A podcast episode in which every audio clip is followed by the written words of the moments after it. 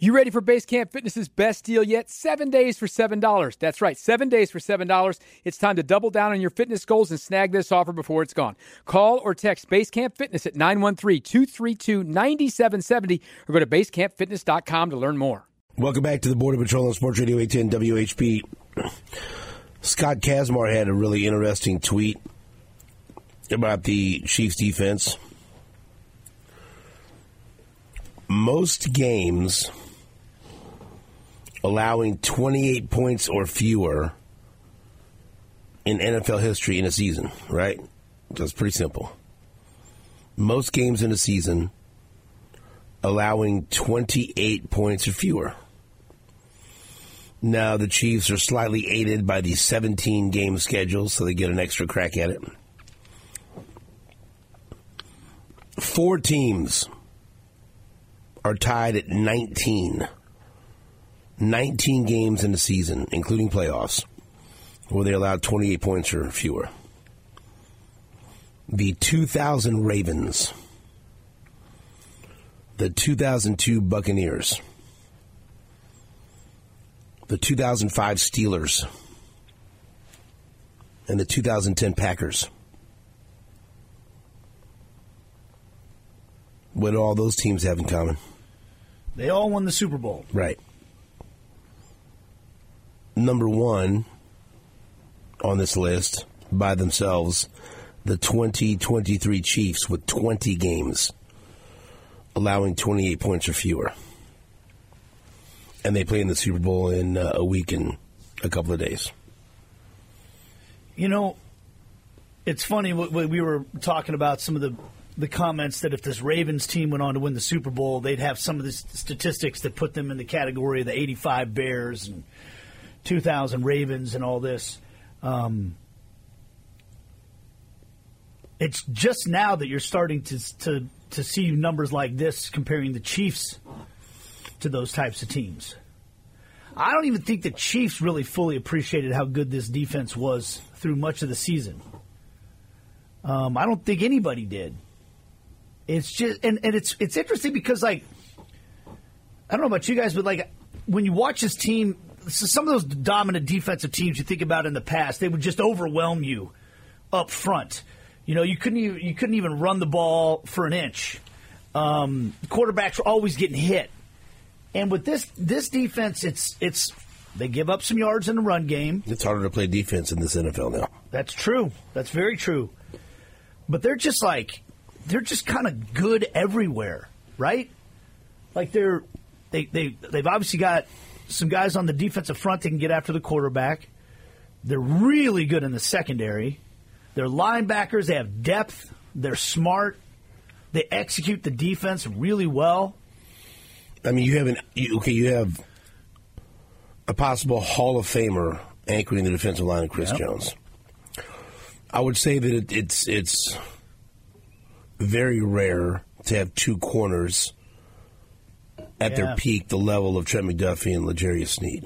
Yeah. Two, you know, all pro level corners. That that is rare. Right? Yeah. That's the best cornerback tandem in football. Yep. Yep. You look at man, the linebacker group used to be a weakness, and and what a strength it is when they're healthy and the versatility and depth. I mean, what's the uh, and there's like there's no there's no weakness. Yeah. I mean, like you said, giving up the run at times, but the consistency that this team has showed defensively, it's been remarkable. And, and consistency losing losing players to injury, having Omenihu out for six games at the start of the year. They've had injuries at safety. They've had injuries at linebacker and the guys that come in just continue to play well. I mean, I, I remember at one point this season asking Bill Maas and Deron Cherry if, if this secondary deserves to be talked about in the same breath as the the secondaries they had back in the day, and it's like your, your initial reaction. I remember was like, hey, hey, let's pump the brakes here. You know, those second. Remember who who they had in those secondaries? Well, Deron Deron said that he he compared. Um, L'Jarius Sneed and Trent McDuffie to Albert Lewis and Kevin Ross. Yeah. favorably. He, Yeah. he said that was reasonable. No, he said that this secondary is right up there with him. It's uh, and that that is saying something. They don't have a safety like Deron Cherry, No, but Justin Reid's pretty damn good. been real good. Uh, Bryan Cook was playing really well before he got hurt. Mm-hmm. Mike Edwards has been a terrific addition, and Chamarri Conner has been uh, a great addition via the draft. Yeah, And then, oh, by the way, Deon Bush plays three defensive snaps, and on one of them uh, gets an interception in the end zone. yeah. I mean, I think that's another thing about the secondary is is yeah, like Josh Williams goes out and makes big plays when he needs to. You know, they Jalen Spent all this time talking about this, and you've yet to mention maybe the, the biggest factor. Nick Bolton Jr. No. The guy that continues, I think, to be overlooked and underrated does not get enough love. That I think should, I mean, it's the obvious. Spags. Oh, oh, yeah, yeah, yeah. I mean, I mean, it, it's, it's look what he's done. Look how these defenses under Spags have performed in the postseason. they just get better and better as the season goes on. And then And they- look at this effing run of the way the defense has performed in the second half. Mm-hmm. I mean, what do you what, what what what's one of the main things that you look for in a coach? adjustments, ability Okay, to adjust. the to ability to adjust to what's you know. I mean, hey, you can game plan all you want, you know, for a week or two weeks leading up to a game, but there are things that are going to happen that that maybe you weren't prepared for, or that catch you off guard, or you're going to have an injury where you have to adjust and you can't do the things you want to do because you don't have the personnel. Right? How many coaches over the years have we seen, whether it's been in college, for the teams we follow, or the Chiefs or whatever, that just you know, you know they're going to be good with a game plan, but my God, adjustments, Yeah. make adjustments, please. Yeah. You know, Yep. and I mean, it just and, and you know, Dave Merritt for what he's done with the secondary. Every, I mean, all, the coaching staff.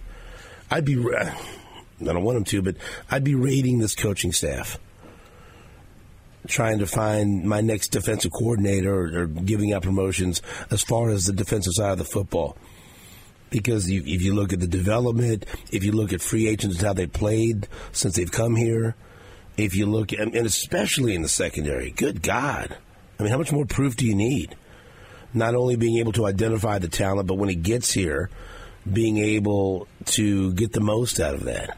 I mean, there's so many examples in, of, of, and of different types of acquisitions that have come in and, and been able to they, they get the, the max performance out of them, right? Mm-hmm. You know, kind of you know an afterthought free agent signing like Mike Edwards. You move up in the fourth round to get Chamarri Conner, right? You you go out and you move up in the first round to get Trent McDuffie. You, you get L'Jarius in the fourth round. You know, and, and just I mean, you think about you know Williams and Watson, a fourth round pick and a seventh round pick. You know, uh, going out and spending the money on Justin Reid to get him. They've done it every possible way you could think of, and the results have pretty much been the same. It's unbelievable. Another aspect of, of coaching to me is player development. Do players improve while they're while they're playing for you? And man, you just look at at and every player has a you know I remember like Bill Self talking about how every player's got a different timeline. Every player you know they, they progress at, at, at different paces. Remember how frustrated everybody was? Willie Gay couldn't get on the field early, and people were blaming Spags. He won't play. He won't trust young guys. Well, that wasn't true because he trusted Nick Bolton Jr. right away, right? But he didn't give up on Willie Gay, and by the end of it, Willie Gay's become a really good player. He's going to go make a lot of money next year. How much better is George Karlaftis now than he was the first five six weeks of the season last year? You know, he was he was almost a non-factor, and that's one of the reasons about like Felix Anudike-Uzomah that we talk about now. He's not doing much now, but under Spags, you you see guys get better. Like all these players, what player that's played for Spags for several years here hasn't improved? It's hard to think of one, isn't It it? really makes me feel good that now I actually believe that you like Nick Bolton Jr. Because for a while you were full of it, I could tell. you you'd say it through gritted teeth, and now it flows so freely from your mouth that I believe it. You should Now, have seen me on stage in the Power Either you're District. either you're a great liar now, Yeah. or you actually do really have love for Nick Bolton Jr. Great player. Super Bowl hero. He, you should have seen me in the Power and Light District, the watch party this past weekend because we did a prize, I don't need to which was an there. autographed Nick Bolton Jr. jersey. Listen, bro, I've seen you and your act down there enough. Have you? Yeah, oh yeah, I've seen you, what you're capable Maybe of. I've seen your act enough. Well, that's right. You have. That's why that act is no longer playing.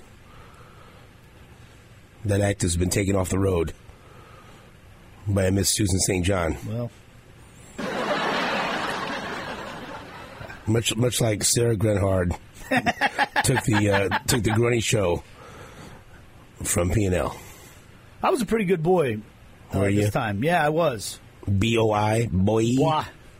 I had a flight to take that night, so you know I had to be somewhat. Had to have my wits about me. Why? You're not flying. I, I used to do the exact opposite. I'm not the one flying the plane. That's right. But no, like, but if you hear like Spags talk about Bolton, Yeah. is he'll come over and make some suggestions. Like he was coming over and making suggestions in Buffalo, just Yeah. give some ideas. And Spags would say it made it made too much sense not to do what he said. The way they trust him as a quarterback on the field and as a leader. And and being able to get guys in the right spot, and that's and, and again, that's something else that analytics doesn't measure the human element, the leadership element, you know, him being able to act as that extension for the coach on the field. That's that, that that's that's part of what you need to know and need to realize with the eye test. that is such a huge component to me to leadership is empowering the people that you're leading. Um, yeah, somebody's got to be in charge and somebody's got to have the final say on things. But I mean, we've seen that from Andy Reid. Andy Reid empowers his players. Travis Kelce and Patrick Mahomes go out and they draw up these silly plays sometimes. And Andy Reid goes, "Yeah, let's do it." You know that because what that does is that encourages those guys to more actively think about what's happening on the field. You know, if you think the coach is actually going to listen to you when you see something, you're more likely to be engaged in the decision making process and understand. And then you understand things better because you're actively thinking about it. And that that was that was very what, what people said about Spags being unwilling to play young players was very misplaced in my opinion. Because he's if if you're ready, I believe that Spags buys into that line. If you're good enough, you're old enough. Look at McDuffie. Yeah. Well, they put Sneed out there right away. They've they've increased what Sneed does over time, but he was playing right off the bat. And and but but it also doesn't mean just because you're not playing right away early, that doesn't mean you're not going to grow into a player that they lean on. Again, Willie Gay is a perfect example. This stretch right now of what they're doing to teams in the second half dates back to Week 14 against the Bills, and that was an important game. And the Chiefs' defense did put uh, the team in position to where they could have a chance to win. But Week 14 against the Bills, they gave up six in the second half. Six. At the Patriots, seven. Against the Raiders, Week 16, three. Against the Bengals, zero against the Chargers six. The backups, but still six. Hey, you know what? And, and there's something to be said for that. And it, he didn't get a whole lot of snaps. And when uh, since who came back, but Felix did get over 60 snaps in that game against the Chargers, and that could end up serving him well in the Super Bowl. There were a lot of guys that got a lot of snaps in that game that have played some pretty good roles on this defense Yeah. in the postseason. So that's not nothing. At the Chargers, you know, a lot of the backup guys gave up six points in the second half. The Dolphins in the second half, zero. The Bills in the second half, seven. and speaking of Bills, The Ravens in the second half, three. those comments you were talking about Spags before the Bills game, here they are. and we played Buffalo before. So you got to have something a little bit different. And if you're if you're in the position in the playoffs and you and you need to do that, it's nice to know that you got cerebral guys that can roll with that, and they, they do embrace it. Our guys like that. Like like Nick. Nick doesn't want vanilla. you know, Drew doesn't want vanilla. Justin Reid, those guys want they want to be challenged mentally. They want to challenge the opponent's offense, and and not not all guys are like that. Um, I've coached before, guys before that just like I just want to play man or, or play post, you know, and just let it roll. But these guys are these guys are great that way. Respond to that, Nate. They've done such a good job of getting a fit for players that not only physically can execute what they want to do, but mentally can handle it. And you know that is that is saying a lot. And I think Justin Reid is, has has started to get some love here with the plays he's made in the postseason, but he has been a wonderful addition to this team. He's he's been he's been he hasn't gotten enough love, in my opinion. You know, for for what he's done for this team. But those guys, they understand their job. They understand their responsibilities. They understand what is a complicated defense.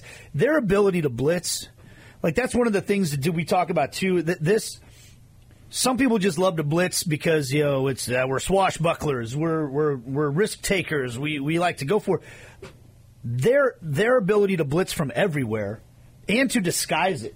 And then you watch a lot of the different breakdowns, whether it's Baldinger or or, or Orlovsky, guys like that. Their ability to disguise blitzes and make the quarterback think the blitz is coming from one place and then it comes from another, and their ability to vary the blitz, like the blitzes that they used against the Ravens, were controlled blitzes to keep Lamar Jackson in, in the middle of the pocket, keep him contained, and then pressure him in that regard. They executed that perfectly. They're just they execute. It's it's awesome to watch. Let me give Spag some more love. Uh, Jake, I just sent you this clip. We can play before we break. Uh, James Palmer tweeted this out from NFL Network. Marc Ross was with Spags, with the Giants, and with the uh, with the Eagles.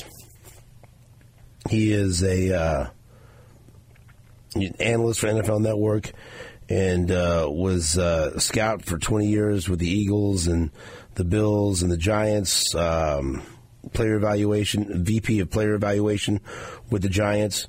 And so he was asked uh, about Steve Spagnuolo and how he's seen him grow uh, and also, they talked about whether or not he'll get another shot as a head coach. But this is someone who has a lot of history with Steve Spagnuolo and Marc Ross, and this is what he had to say about Spags. And that brings me to Steve Spagnuolo and his defense. Their ability to go out there and create turnovers, which is something actually they didn't do really much no. during the regular season, even though they were a brilliant defense. But they created some turnovers and they played discipline against a dynamic quarterback. And it's a lot because of their defensive coordinator you brought you brought up in Steve Spagnuolo. You were with him not only in New York, but also in Philadelphia.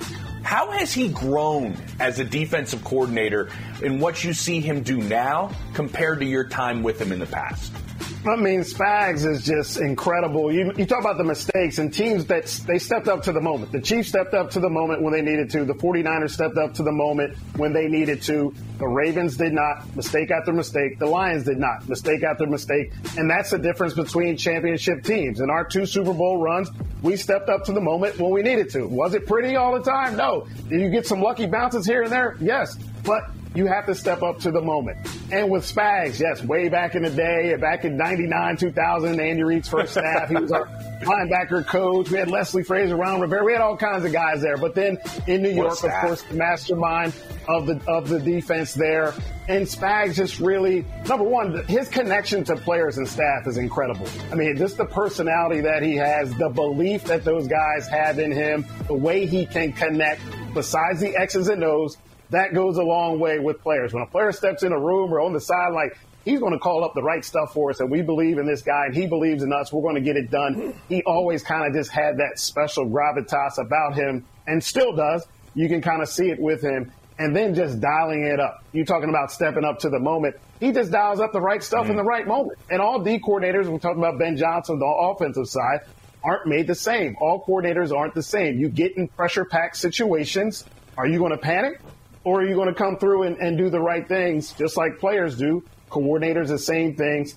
And Spags just really has just an innate feel for dialing up the right stuff at the right time Yeah. and knowing how to put his players in position to make plays at the right time. He did it with us in New York. He's done it now with KC. And it's really just, I mean, can we have a Hall of Fame for a coordinator? You know, and it's, I mean, it's just incredible the runs he gets on and the way he's just able to take his game to another level in these pressure packed situations. All right, here's a uh, something else that I think is interesting. The Chiefs, according to one article I saw, have the hardest path to Super Bowl victory since 1981, measured by DVOA. they could start a whole other debate. But if they win the Super Bowl, they will have been underdogs in three of the four games in the playoffs. In their four wins, three of them would have come on the road or at a neutral site. They the one game they played at home, they had to play in the fourth coldest game in NFL history. They will have beaten the number one, the number two, the number three, and number six teams by DVOA. They will have beaten the two-time MVP who won the MVP this year. They will have beaten four of the five MVP finalists. And they will have faced and beaten the league's top wide receiver and top running back. All of that will be true if they beat San Francisco. Hmm. Wrap your head around that. Jake doesn't want to. Nate, you do it. Uh, my head's too small to wrap it around. Think about that. Jake, think about it. I'm thinking. No, it doesn't look like it. I mean, isn't that wow? Yeah, it's a big wow. Well, hell yes, it's a big wow. And my last stat before we break the Chiefs defense has allowed points on just seven of 30 drives in the playoffs. 30 drives. 3 0. 30 drives. They've only given up points on seven of them.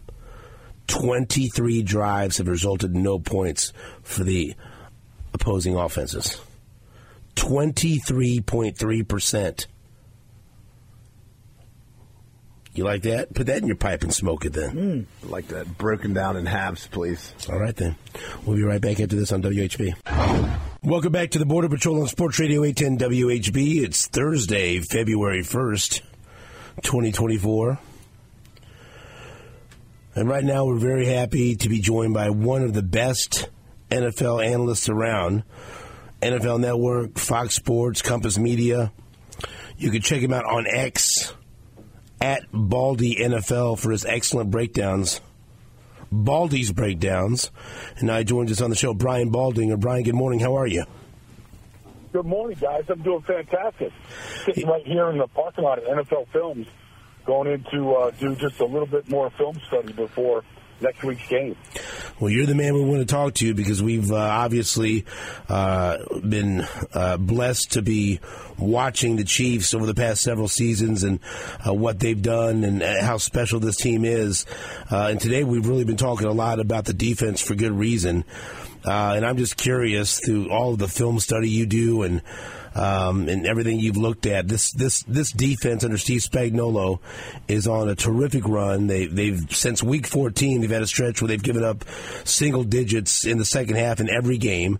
They've only given up 41 points so far in the uh, in the playoffs. Just curious from your perspective, uh, how have they done this? Why has this defense come together to become so dominant at the right time? Well, I, I, I had Andy Reid on my podcast about eight, ten weeks ago, and I and I've known Andy since he came to Philadelphia. And I told Big Red, I said, you know, for the first time since I've known you, Andy, I'm more interested in your defense than your offense. And I felt like they were the best defense in football all year. I know Baltimore had better statistics, but I thought I thought the reason why was, you know, they obviously they had the six rookies that got drafted last year, and you know they all played last year, and four of them started in the Super Bowl game. They all got basically 20 games of experience last year, and now they were all second-year players where you make a tremendous growth. So Trent McDuffie, Jaylen Watson, Joshua Williams, all these all these kids aren't kids anymore. So you know, Steve says, look, um, we really want to kind of beef up to stop the run this week, we might put you on an island against OBJ and Zay Flowers and Rashod Bateman. Can you hold up? And I think they love the challenge of it. They all had T-shirts on uh, pregame warm-up in Baltimore in Spags we trust. So I think it's just his ability to to really take away what a team does best. Baltimore's a great running team. Um, you know, they really were concentrating on trying to stop all phases of that running game and put the ball in Lamar's hands, and they got them to do that. And you know, they it was it was a brilliant game plan. Um, L'Jarius Sneed, I think, has given up one touchdown all year. He's an amazing player. He challenges receivers every week. Sometimes, like you know, the stuff he does in the line of scrimmage against elite receivers. We all saw what he did with Tyreek Hill. He he plays the game with no fear, and uh, I think Steve really loves and appreciates that aspect. You know, one of the things we, we talk a lot about with with a Spags led defense is the variety of blitzes that you see. It seems like they can blitz yep. from anywhere on the field. But also, it, it all uh, this is the part I wanted to ask you about, Brian, because they in the modern NFL, it seems that usually quarterbacks are pretty good at recognizing the blitz, where it's coming from, and they can make you pay. But it seems like the Chiefs do this incredible job of, of disguising it. They seem to catch teams with their blitzes more often than others. And I'm curious why that is. What do they do so well that makes it hard for other teams to recognize where their blitzes are coming from and when? It's a great question, and I don't really have the exact answer to it because you'd have to ask. I mean, I think only Steve, uh, who's calling that defense and practicing these pressures, uh, and he learned a lot of them from Jim Johnson in Philadelphia. Uh, I think only he could actually accurately answer that. But I do think, uh, I think they do a great job of understanding what your tendencies are, so what you do out of formations, and the formations dictate, you know, the plays that you run, whether it's down, distance, field position. So I think they, you know, they're they're like a, you know, a computer where they load all this information into the robot, and they kind of it's a little bit like AI. You give it all the great data, it comes out with, you know, this is a great time to run this corner tap blitz off the slot or off the edge. And oh, we'll, we'll also bring Justin Reid from the safety position at the same time. And that will catch you off guard if we do it without, you know, hinting that we're doing it. And so I think I think that's what it comes down to is just tremendous film study and understanding what you do out of those uh, out of those formations and in that part of the field. Brian Baldinger's a guest. Brian, you had a really interesting tweet yesterday, uh, and, and, basically you, you, showed a clip of uh, Patrick Mahomes and Travis Kelce, Uh, you know, you say you, you, play like they practice, and, and showing them in the warm ups, uh, and how practice habits never change, and maybe that's one of the reasons why they have this nonstop success. I think some people were taken aback at how pissed off Mahomes and Kelsey got at Justin Tucker uh, when he was in their way when they were warming up. And I know, you know, going to training camp every year to watch the Chiefs, to cover the Chiefs, I'm always interested to hear the new additions like Drue Tranquill or, or guys coming in to talk about how efficient uh, training camp is and how much work they get done here as opposed to some other places. I mean, there's something to what, what you tweeted. These guys, it's it's down to a science. They know what they're doing in, in warm ups. That's why they don't they don't want to be jacked with. They don't want to be bothered you know, Andy runs one of the best training camps for a reason. He knows exactly what he's got to do to get the proper work in. There's a lot that we don't see that goes into the success, and I think that's part of what you were tweeting about, right? Totally, totally. You actually, you know, you bring up two really good points. I mean, training camp uh, like I said, I've known Andy since 1999. I mean, he runs a tough training camp, even under the, uh, you know, under the, the guidelines that you have to practice now with, you know, no pads and all, know, all the stuff you got to do. He still is, is hitting in training camp. He still set the foundation every year. Uh, you know, I remember back in the day, Jeremiah Trotter tackling Brian Westbrook to the ground in training camp. And we're like, that's your starting middle linebacker and starting running back. And it looked like game day out there. And he still does that. And but you know, the, you know, if, if you watch, and I know you guys do, but I've watched Patrick Mahomes in pregame warm-up now for seven years, and it doesn't matter if it's 30 below zero against the Miami Dolphins, or if it's Sunday in a misty, misty rain conditions of Baltimore and 40 degrees. His his routine never changes. He comes, he, he jogs onto the field with his sweats on, his hoodie on, and he goes and he sits on the bench three hours before kickoff, and he cuts it up with the trainers and you know, some of the staff and some of the players. And then with you know 90 minutes, two hours, you know, before kickoff. He goes out there and he starts this ball toss to every receiver, and they run through the entire uh, passing tree. And I've watched it now for years, and it never changes.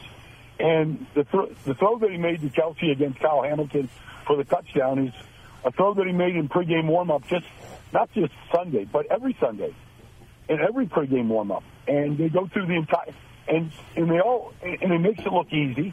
And so then when it comes time to game time, the throw has to be perfect against tremendous coverage by Hamilton, and it's absolutely perfect. But the only way you get that is by being in that type of routine. And if Justin Tucker is in the way of that routine, then it's just gamesmanship at that point. It's not it's not personal or anything. Like this is what we do. Don't interfere with what we do because we do this the same way every single Sunday. And that's all it came down to. So you had no problem with the way Mahomes and, and Kelce reacted there? No. No, not at all.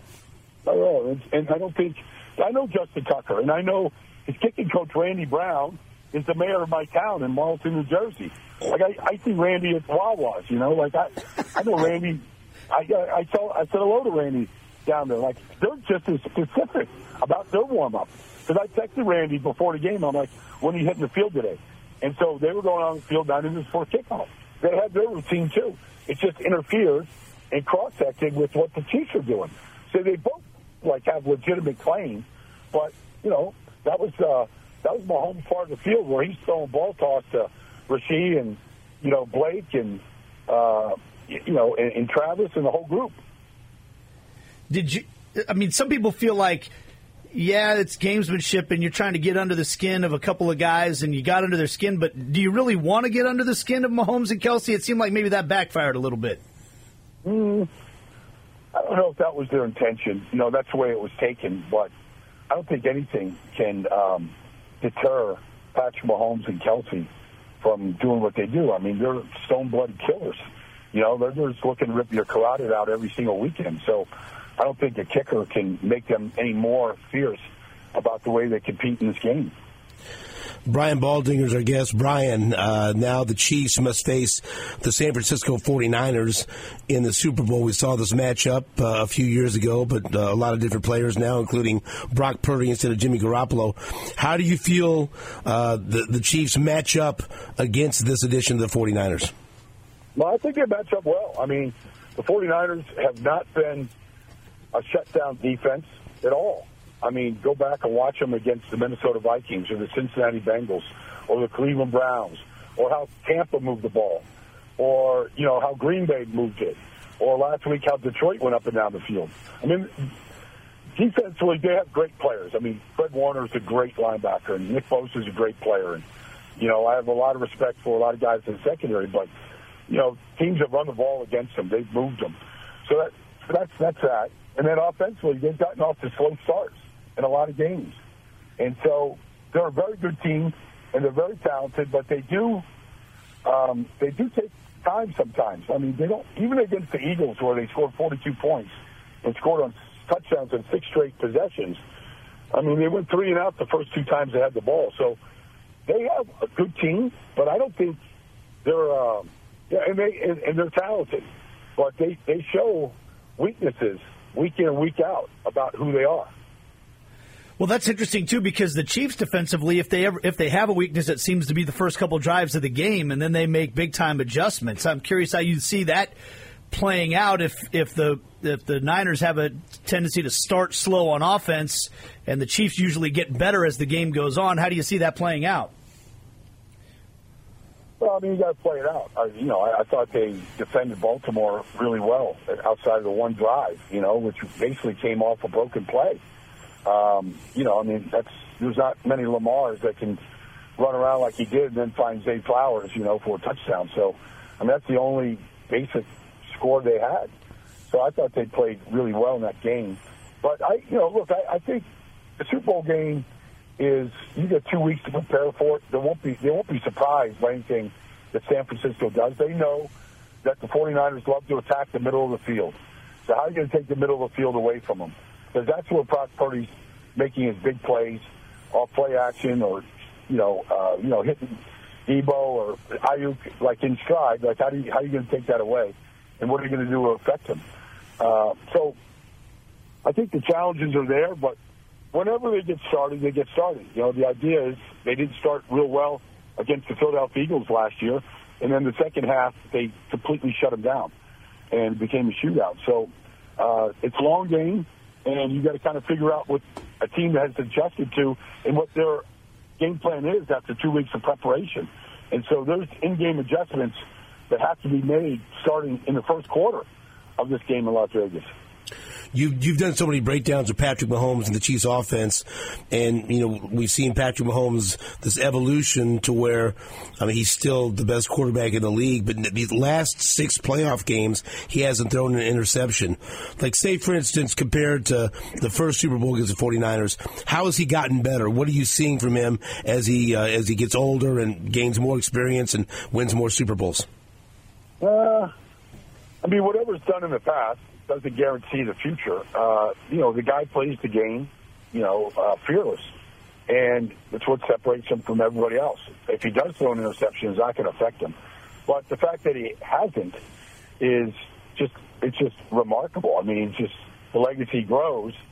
But, you know, I think he's very, com- you know, very comfortable with game plans, concepts, where he wants to go with the ball, when to throw it away, when to extend plays, when to scramble like you know he's got the eyes of a, of a hawk, and he sees everything, including your coverage and where the, the the defenders are in the pass rush, and if there's an escape lane, let's take it. Um, you know, he just he, it's like he doesn't make any bad decisions, and so the decision making is elite. But that's that's how you get to four Super Bowls in the amount of time that he has so far. Uh, it, it's just elite decision making, game in and game out right now. My final question for you, Brian, since you were a former offensive lineman, I wanted to ask you about the Chiefs' offensive line. Uh, there's a chance that we'll we'll see Nick Allegretti again for Joe Thuney, which is disappointing for Thuney. but I thought Nick Allegretti stepped in and played very well against the Ravens. What do you think of this Chiefs' offensive line and uh, their ability to protect Patrick Mahomes in this game? Because I think that's going to be a big key. Yeah, well, I mean, I love him. Uh, I mean, how can you not love Trey Smith and Creed Humphrey? I mean, those guys are inseparable. They're like brothers from a different mother. Uh, Donovan got back in there. Uh, you didn't even notice that Joe Thuney went out in the divisional championship game. In the way that Nick played last week, they ran the same offense, which to credit to, you know, the offensive uh, coaches and to Nick himself. But, you know, Thuney's been a great player. But they ran the same they ran the same offense with Nick in there. They ran the same power offensive plays. Uh, it didn't look to be any difference in the way that Pacheco ran the ball with Nick in there. So it's a credit. It's a credit to what they do and how they coach them. Hey, Brian, thank you so much for the time. We appreciate it. We love your work uh, with the Baldy's breakdowns, and hopefully we can talk to you again sometime soon. I look forward to it, guys. Enjoy the game, man. We Thank will. You. Thank you very much. That's uh, Brian Baldinger, courtesy of Jake Gutierrez, who is uh, dressed like an American gladiator today, or Kurt Angle. So, or both. Play Kurt Angle's song then. Do you want to get cute? To me, that's the best. Uh, well, I'll say top five. One of the greatest uh, wrestling theme songs ever. So it gets you fired up and makes you feel patriotic. I'd like to see Jake doing American Gladiators. That's right here. Look at him.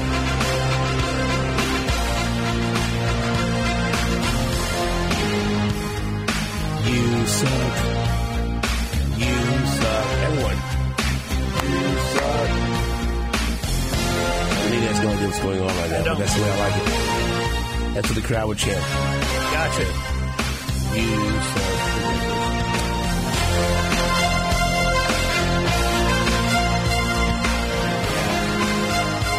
Crowd didn't like them. Until they did. Right? I always loved them. Underappreciated, underrated. That's all. Good story. Tough one, man. Now we'll take a break. Back after this on WHB.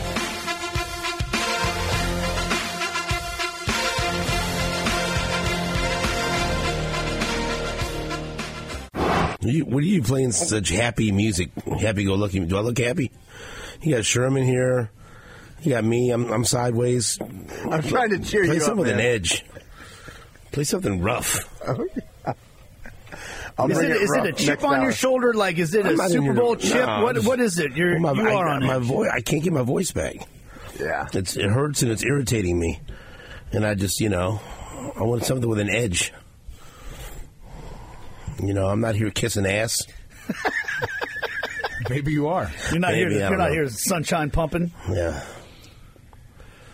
I'd like the Super Bowl to get here, but I, you know what? It's happening. There we go. See, that's edgy. There we go. That's better. Yeah. Yeah, that's a more that's a more reasonable song for Sherm to walk into. You know? Yeah. What do you like?